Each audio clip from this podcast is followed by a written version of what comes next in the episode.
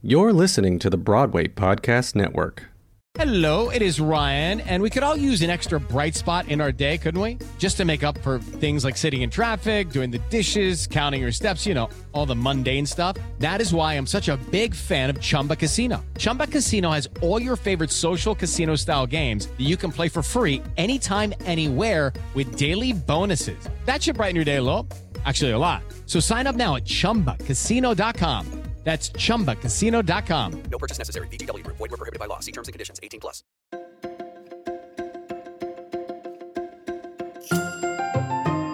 Good morning, theater lovers, and happy April 21st. I'm Mark Peikert, editor in chief of Playbill, and you're listening to Today in Theater History. Tallulah Bankhead and Edna Best were fallen angels in 1925 at London's Globe Theatre. Noel Coward's comedy finds two wives getting drunk while trying to get even with their husbands. The Beautiful People opened at the Lyceum Theatre in 1941. William Saroyan's comedy about a woman who not only likes the packs of mice that live in her house, but think they spell her name out with flowers, runs for 15 weeks. Broadway legend Patti LuPone was born in 1949. She won Tony Awards for her performances in Evita and the 2008 revival of Gypsy. She also created memorable roles in Les Miserables, Sunset Boulevard, Women on the Verge of a Nervous Breakdown, and Warpaint, and revivals of Oliver, Anything Goes, and Sweeney Todd. She will shortly be seen on Broadway again as Joanne in Company. Tomorrow is today in 1977 when Annie opened at the Alvin Theater. Andrea McArdle starred as the young orphan whose hard knock life turns from rags to riches when she meets tycoon Oliver Warbucks, played by Reid Shelton. The production garnered Tony Awards for Best Musical, as well as Best Actress for Dorothy Loudon as Miss Hannigan. Jez Butterworth's hit London drama Jerusalem, about the indelible inhabitants of a slice of rural England, opened in 2011 at the Music Box Theatre. Mark Rylance won a Tony Award for his performance as Johnny Rooster Byron, whose supply of drugs, tall tales, booze, and rock music draws young people to him. In 2013, Alan Cumming's one man Macbeth opened at the Ethel Barrymore Theatre.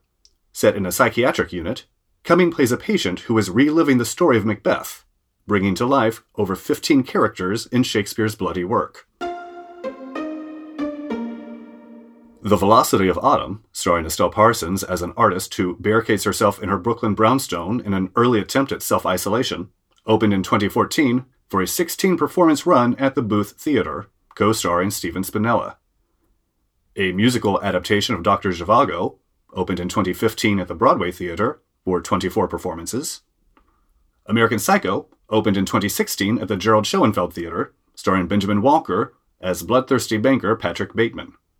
And in 2019, Gary, a sequel to Titus Andronicus, opened at the Booth Theater. Starring Nathan Lane, Kristine Nielsen, and Julie White, the Taylor Mac comedy earned seven Tony Award nominations. For more theater history, visit playbill.com. And for more great podcasts, visit BroadwayPodcastNetwork.com.